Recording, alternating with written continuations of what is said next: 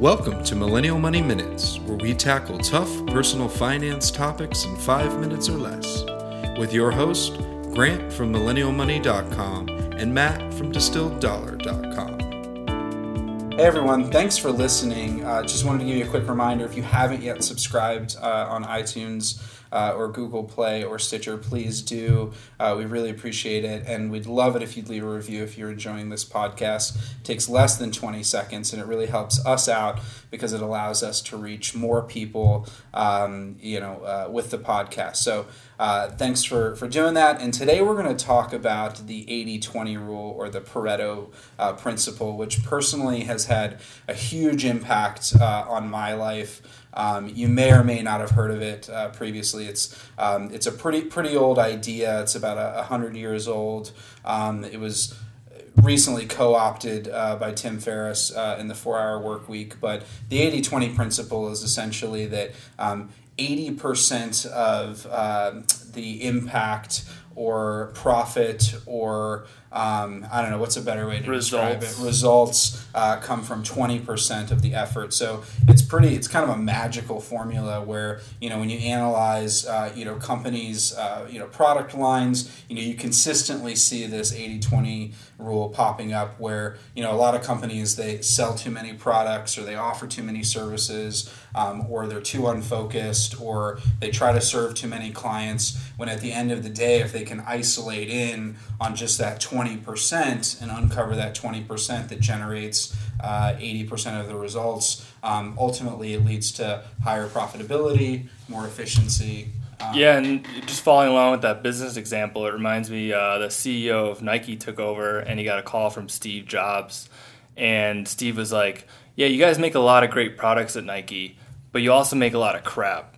So just stop making the crap. And the CEO said, you know, he's waiting for the pause and like the laugh but there was no laugh. Like he was being serious. Like, and that's basically the 80-20 principle. It's just trying to focus in on what's producing the most results. Or, um, you know, personally, I was thinking for me, uh, focusing on raising my income actually ended up producing most of the results. Obviously, I had like the back end frugality, but you know, if I didn't raise my income, none of that would have been saved at all. So that's sort of one way I view it. Yeah, and one of the things that I did, and it's the first year that I've ever done it, um, I was inspired to go back and take a look at my calendar uh, over 2016, and I realized that I had over 400 client calls uh, last year. Uh, and then I started bucketing them by client, and I quickly determined that uh, over 20% were from one client alone. And I currently work with over 50 clients, and so quickly realized um, that the ROI equation um, just uh, in my business was, was really out of whack, and I was spending uh, an incredible amount of time on clients who, at the end of the day, weren't generating. Um, weren't generating the 80% uh, you know uh, of, of, the revenue or of the profit of the yeah business. i can even think back to public accounting we had you know i would bill out maybe 15 different clients in a given week um, but from a revenue standpoint maybe you know a few of those produced 80% of the results but then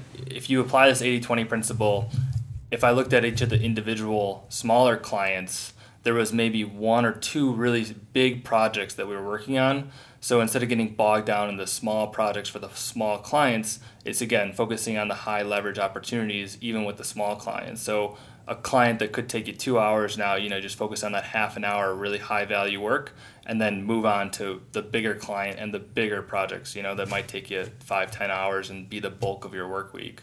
Yeah, and I think, you know, just one final point, uh, a way that you can put this into practice uh, in, in your everyday life is just start analyzing what you spend uh, your time on and then the impact that that time uh, generates later on. So, uh, for example, um, you know, oftentimes, you know, we all work online. We, we often spend a lot of time working on tasks that just aren't particularly productive or aren't helping us move towards uh, the goal that we're trying to accomplish and really unlocking um, through an you know analysis of your time or if you're you know a blogger you know your website traffic to, to really hone in on those those things that are generating the, the highest impact uh, in your life.